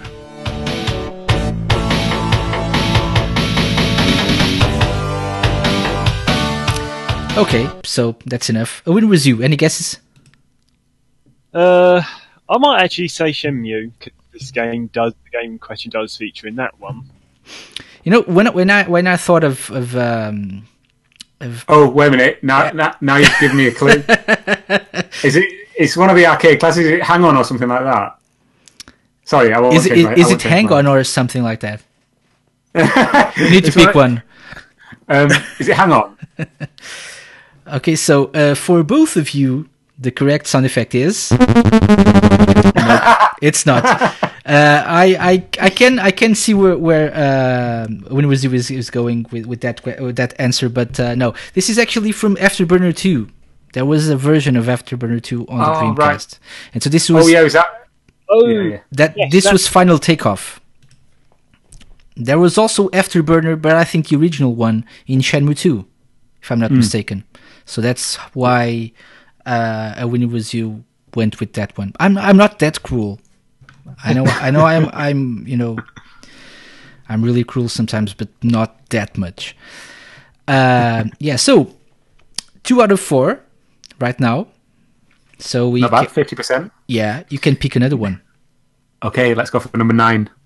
Number nine. Hmm. Let's see what happens with this one. Not the easiest one. Let's see. Let's take a listen.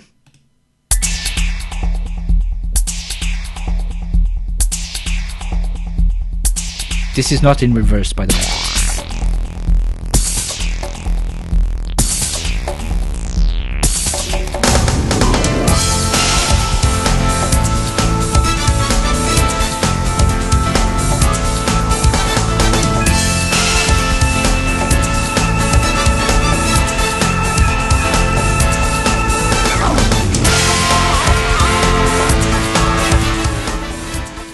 Any guesses Wow. so far?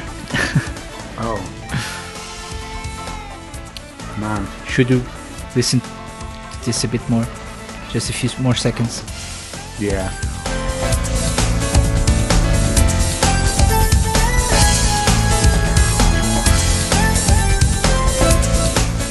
So remember, this is a Dreamcast game. Yeah. Oh wow. Um, I Any idea? I literally I literally don't know, so I'm just gonna go with Sonic Adventure. Okay, so that's your final answer. Yeah. Okay, let's let's pause the music. Any idea uh, A Winner Was You? it sounds. Uh, I've I never heard that track, but it does sound like it could be from Metropolis Street Racer. So Yeah, this is actually not not that easy because it. Uh, uh, if I if I, I I I- I'm not that familiar with this particular track and and some other tracks in this soundtrack, but uh, listening to this, I think a driving game or racing game, actually. But it could be, you know, it could be Sega Rally 2, it could be Metropolis Street Racer. Could it's not Sonic Daytona. Adventure, by the way. it's not. Ah. But it's not MSR either. It's Daytona USA 2001. this is a track called "Don't Look Back." This is the race version of that uh, track. So, not an easy one. Uh, not at all. So yeah. So we're, Okay. two out of five out right five. now. Uh, so we're, we're halfway through. Yeah. Five more tracks to go. Uh, Okay. Pick another. Let's get it on. Let's go for number one. Number one. This is an interesting one, and it's not in reverse. Let's see. this is this is the best one. Let's take a listen.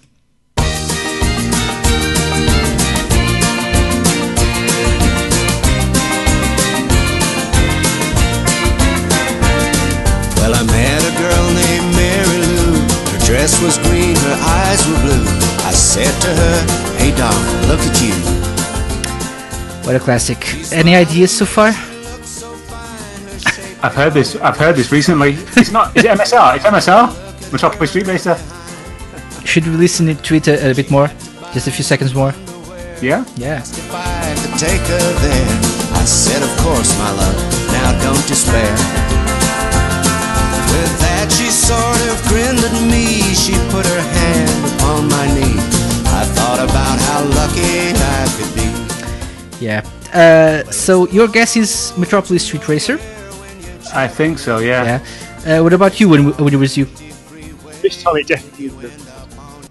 So you think it's MSR too? Yep, Yeah. definitely. So there is no way it could be any other game. You're right. You're correct. Hey. yes, it's MSR. Well done, both of you. So this was Long Long Road, a song about um, buying underwear and procreating.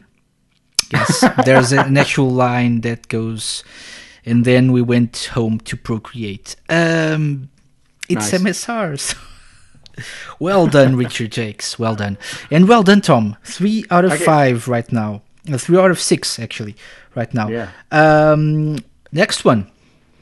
Okay, we'll go for number fourteen. 14. Uh, okay. Let's see. Not sure about this one. Let's see. It's not in reverse.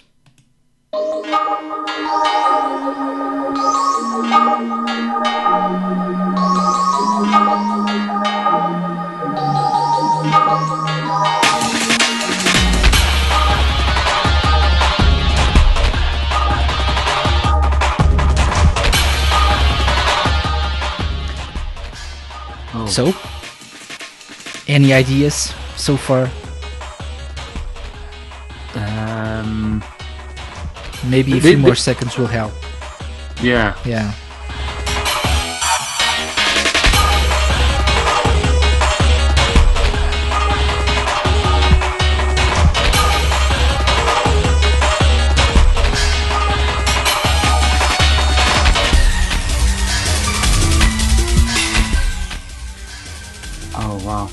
Um, it sounds.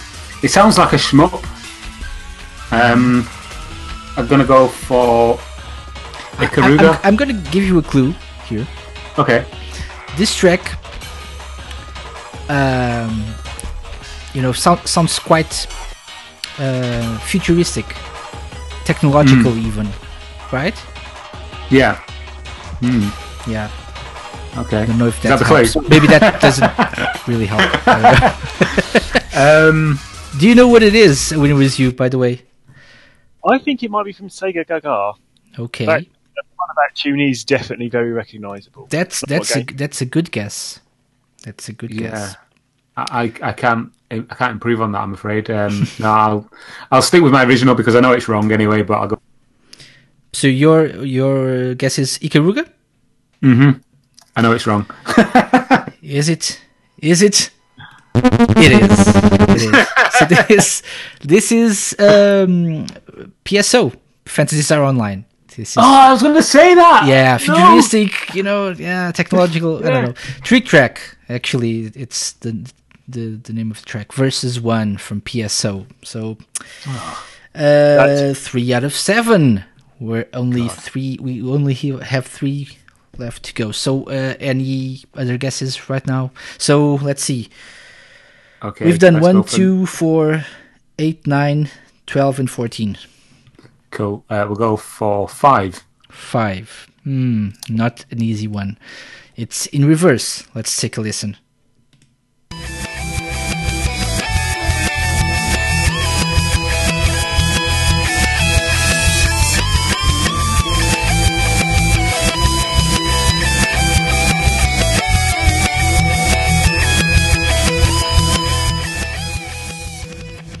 No, yeah, I recognise the guitar solo.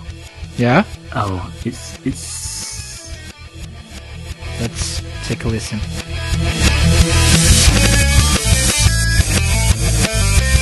oh yeah, So, it's Sonic Adventure. Sonic Adventure. Mhm. let's, Yeah, let's pause this. So that's your final answer. Sonic Adventure. Yeah. Okay. A winner was you. Uh, yeah, I think it's either Sonic Adventure or Sega Rally 2. Yeah, that's a good shout as well. Mm-hmm. I, I'm going to stick with Sonic Adventure though. What am I going to do with you guys? it's not. I, I I can get the Sonic Adventure and Sega Rally vibes. I, I definitely can. I can get the Jun Senoue guitar vibes from this. But this is Yeah. actually Dream and Passion from Virtua Tennis. And It's not that. Oh. It's not that different from the the, the, the the original version, the regular, not in reverse version actually. but uh, but it's not that that easy either. Yeah. So What's is it? What's it called where you have a word that is spelt the same backwards or forward? Is it palindrome? Palindrome, yeah. yeah. It's like a musical musical palindrome. yeah, exactly. it sounds the same. Okay, so uh, this one was was number five, right? So next one will be Tom Number fifteen. fifteen. Another reverse track. Oh. Let's see. Uh, I'm I'm gonna give you a clue. I shouldn't, but I'm gonna give you a clue. Uh, this is. People have been talking about this game a lot recently. Okay. Okay, so let's let's uh, let's play this.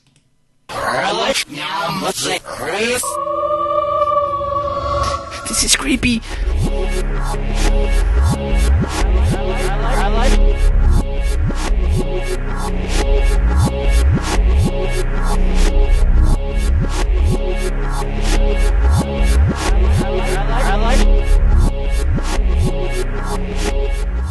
Tom, Wow, that sounds quite good actually. I quite like that. it's got a subliminal Oh. message. It's a that, there's a hidden message here somewhere. Hmm. that that's that's in reverse, obviously. Yeah. Yeah, let, let's listen to it a bit more. by the way.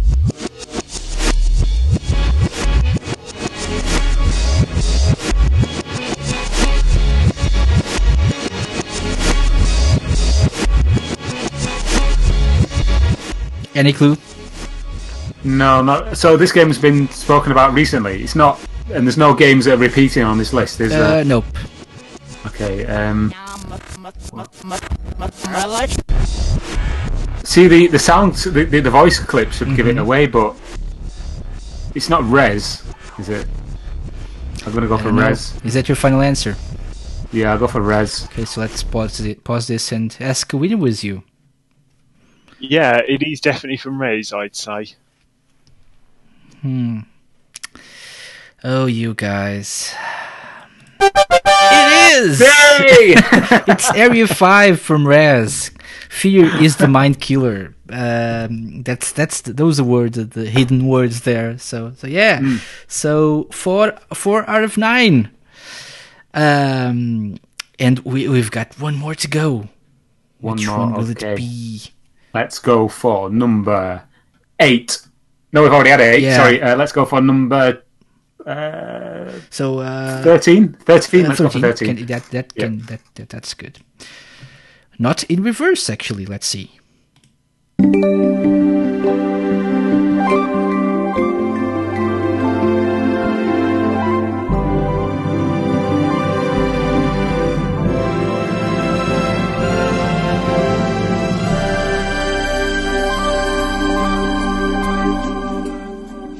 Tom, Um, what does it sound Sounds- like?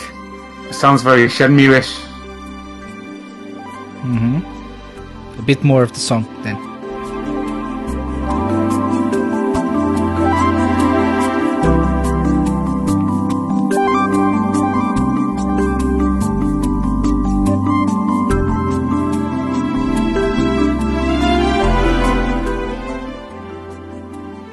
So, It sounds. It's very. It's a very nice song. I must say. Um, Yeah, I'm gonna I'm gonna go with Shenmue. I think. Yeah. Yeah. What does it sound like? Apart from Shenmue-ish. Oh, it, it, oh, I don't know. you put me on the spot too much. I'm trying to help. I know, I know. It's not Shenmue then. Um, I didn't say that. You didn't. Um, no. Uh, Let's see. Let, let's let's do something else. Let's. I'm I'm gonna pause this, and I'm gonna uh, ask Win with you his guess. What's your Uh, guess?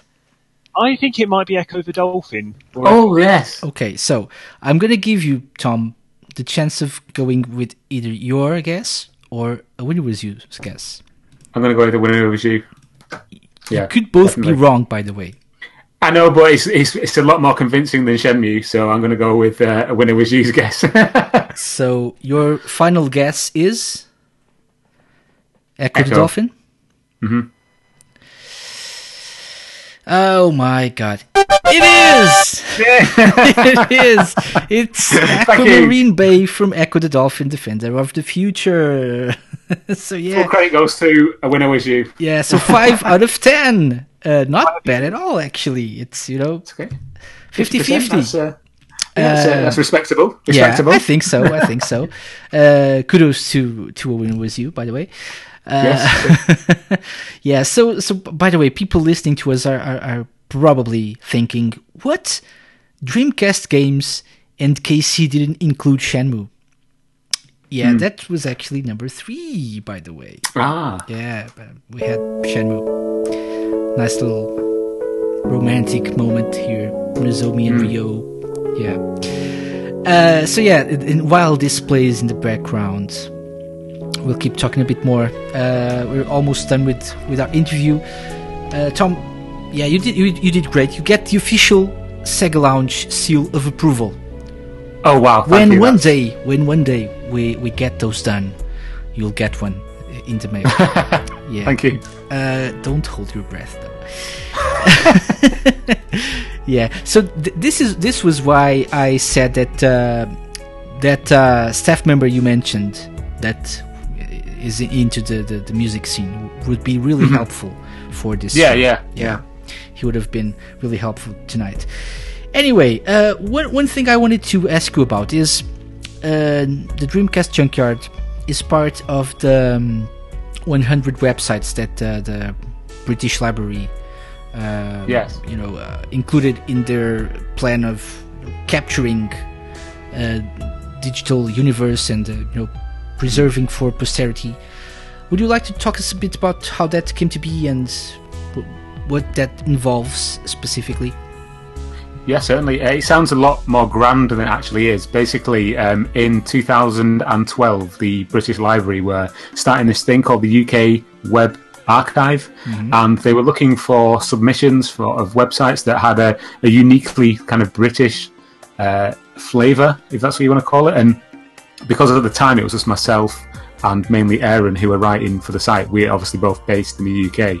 Um, a lot of our articles were written with a very kind of overly British kind of again flavour to them. So references to things that you would find only in the UK and different like slang words that were you know only in use in this country, and um, so yeah they were they were looking for websites with a British flavour to to to archive basically, and I, I just thought I would uh, submit the Dreamcast Junkyard, not thinking anything of it or that it would even get looked at. Yeah. Um, and yeah, a couple of weeks later, I got an email back saying that they'd had a look at the website and they thought that it did have a very kind of unique, um, you know, style to it. And one of the things that I always wanted to do with the junkyard was I wanted to have it so that it wasn't. You know, if you go to any kind of mass media website, it's kind of written in a uh, an almost a kind of a formal tone where everything's kind of quite uniform. I wanted it to have its own unique, unique kind of chatty, stylistic voice. So that's why a lot of the articles are kind of written as if you're talking to a friend in a bar or you're just having a conversation, like, you know, face to face. It's kind of written in a, a very informal and um, almost, oh, what's the word? Like, there's a lot of like kind of colloqu- colloquialisms in there as well. So I think they thought that was quite interesting.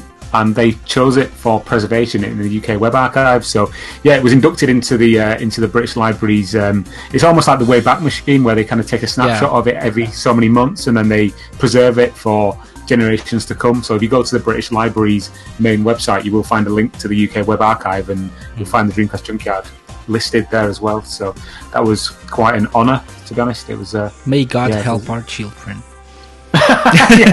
Indeed. In, in years to come, in years to come, I hope that the people of the internet will be reading my posts from 2007, where I'm talking about walking down a rainy high street and looking in shop windows for Dreamcast games. Yeah. Oh, amazing! Yeah, but this is this is really nice actually to, to think that your work is being preserved for for posterity, right? Yeah, it's it's a Yeah, it is, really yeah. interesting interesting project here, and um, yeah, I think more more um, governments should should do this actually. Uh, because you know. Yeah, there, there's so many content uh, so much content in the, the internet it's hard to keep track and to just you know just preserve some of it for generations to come is a really nice idea Yeah, I think on that note as well, I think a lot of the stuff that is kind of preserved by governments, or for example, like the Wayback Machine or the British Library, it's all it's all English language stuff. I mean, I don't know what it, the protocol is in other countries, but I'm sure there's a, a many a website that's written in you know in Japanese or in Spanish mm-hmm. or in French that kind of fall by the wayside just because that isn't kind of a priority in their you know their own countries. I don't know Yeah. if, if that's the case, but it, it kind of seems that that might be might be the case. A lot Yeah. of the, the archive sites are in English, so yeah I, I, mm. i'm from portugal and i have no. Yeah. clue if we have anything like this over here i Mm-hmm. pretty much doubt it. I don't think so. Yeah. Not not a priority uh, over here i think. Hmm. not sure. Maybe i'm being uh, unfair but i don't think so.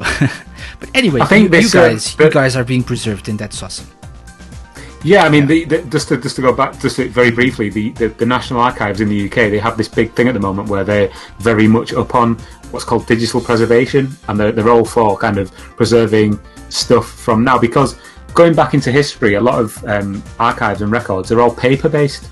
So you kind of you have these big books in archives and in libraries, but from kind of the, the early 90s onwards, when the explosion of the internet kind of happened, a lot of what we create as, as, a, as a species is all digital. It's all on the internet. So if the internet suddenly vanished, everything else would go with it. Do you see what I mean? Yeah, so yeah. there's quite a big initiative on preserving the digital age, certainly at the, at, the, at the British Library and with the National Archive. So it's a great initiative and something I'm very interested in, obviously. So. definitely definitely yeah so uh so yeah tom i think i think we're, we're just about done with the interview thank you so much for coming on the show is there anything you'd like to uh, specifically mention about your website other side projects you have feel free to Yeah, thank you very much. Yeah, obviously the main Dreamcast Junkyard is the w uh, the dreamcastjunkyard.co.uk. Uh, I also do quite a lot of writing for a website called Retro Collect, which is retrocollect.com. Mm-hmm. And um, a- another podcast that I co-host is a podcast called Maximum Power Up, which is a, uh, a retro gaming podcast which focuses on all kinds of um, games, you know, from the past. So it's not just about like one particular system; it's about everything. You know, we have varied varied subjects from week to week. So yeah, that's. Uh, thank you very much for allowing me to uh, promote those. That's uh, very cool. my pleasure my pleasure so if people want to follow you uh, and or the dreamcast junkyard on social media where can they go Cool. Yeah, um, the Dreamcast Junkyard is at the DC Junkyard, and myself, I am at Tom Lee C. That's T O M L E E C E E.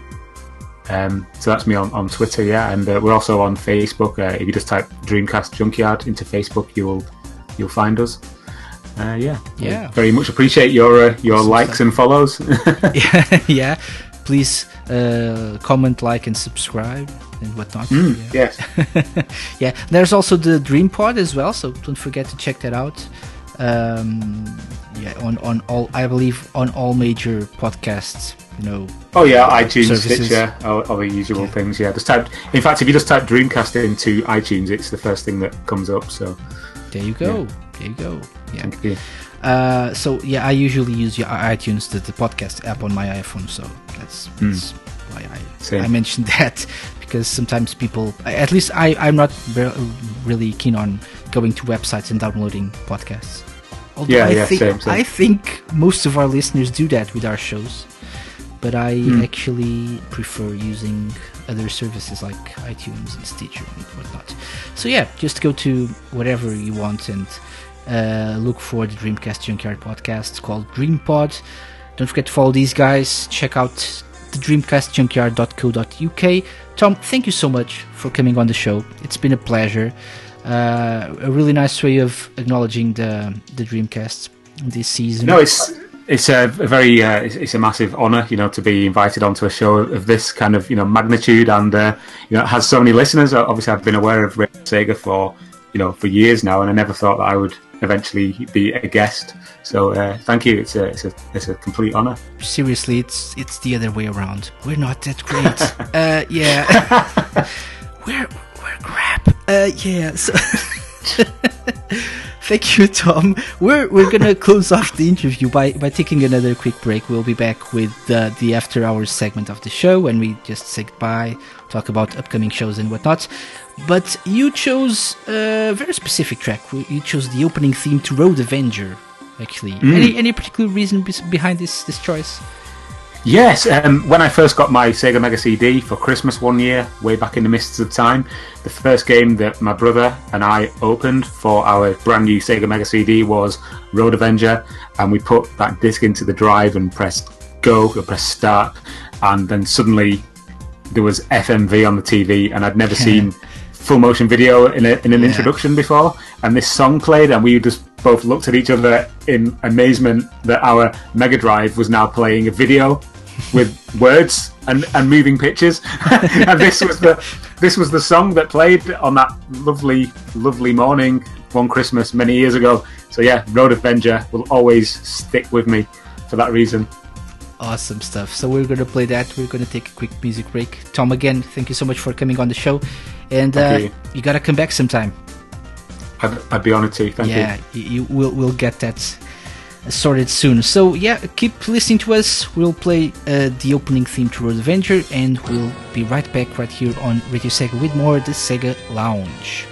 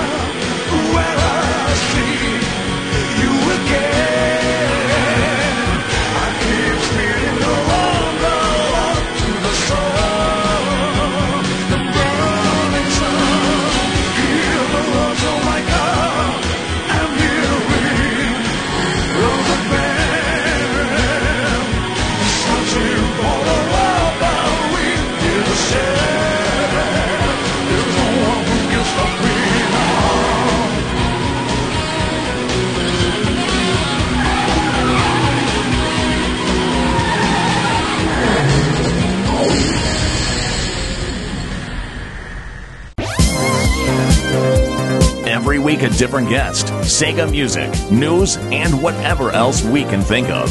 The Sega Lounge, only on Radio Sega. Welcome back to the Sega Lounge, right here on Radio Sega. We just played the opening theme to Road Avenger, as uh, picked by Tom, and that was really a, a great and fun interview. What a great guy! What a humble guy as well. Um, so just don't forget to check out Dreamcast Junkyard, the dreamcastjunkyard.co.uk, and uh, they have lots of Dreamcast stuff on there, lots of coverage on recent events, retro reviews, and whatnot. It's it's great. So we're back for our after hours segment, the time when we say goodbye and talk about uh, future Radio Sega happenings. So, uh, as a quick reminder, go to radiose.ga slash shows for our full lineup of uh, Radio Sega live shows. Coming up next, we have tomorrow Rexy at 9 pm um, Western Europe time or UK time uh, with Sega Mixer Drive. Then, last call is, is over for the season, so we will probably have the season finale of Chaos Control Center at midnight UK time afterwards. And Gavi is back with Saturday Night Sega um, on Saturday at 10 p.m. Uh, there's no uh, the weekend bonanza this week, so remember this is a bi-weekly show. So Andy will be back next week with another episode. Um, and on Monday, we have the second uh, episode of season two of the Manic Monday show with myself. Uh, for the full lineup of shows, go to radiose.ga slash shows. These are the next ones coming. Uh, what about next week's show? Next week's episode of the Sega Lounge? Well, next week we're going to be dedicating a whole episode to Outrun. Outrun is turning 30 years old in a couple of weeks, and since the the the week uh, on the week that the, the game turns uh, 30, we'll be having a special interview with Matt from Sanzaru Games uh, regarding Sonic Boom Fire and Ice. It's been scheduled for a long time now. So, since that's the case, we'll be celebrating the anniversary of Outrun uh, a week earlier with special Memories of Outrun episode. We'll have um, someone from the community that's a really huge Outrun fan uh, and so join us next week for for to share your own memories of this great series of Sega games Outrun. Uh, yeah, so that's it. Anything you'd like to talk about, promote? Uh, when it was you, Uh, no, I'd just like to say thanks for having me on again. It's always a pleasure. it's been fun. We'll definitely ha- have you come back soon for something else, for sure. Uh, so yeah, we will just uh, leave you with another track uh, requested by Tom, and um, hopefully you've enjoyed this week's show. Don't forget you can uh, check our previous shows via podcast or the podcast version of the shows uh, on Radio Sega. Just click the media button and look for the Sega Lounge. You can also uh, catch us catch us on iTunes. Just look for Radio Sega and you'll see all of our shows, or just search for the Sega Lounge. We're also on Stitcher, uh, TuneIn as well. All of our shows, or most of our shows, are on TuneIn as well. TuneIn Radio, the mobile app. Just look for Radio Sega, and under Radio Sega, you'll probably find lots of our shows, past and present. Um, and yeah, keep enjoying Radio Sega, keep listening to us. We play the best Sega music 24 7, including this next track from Headhunter, requested by Tom. This is Jack's theme. I've been KC. Joining me this week, I've had a win with you. It's been a pleasure, dude, and we'll see you all next time. Bye bye.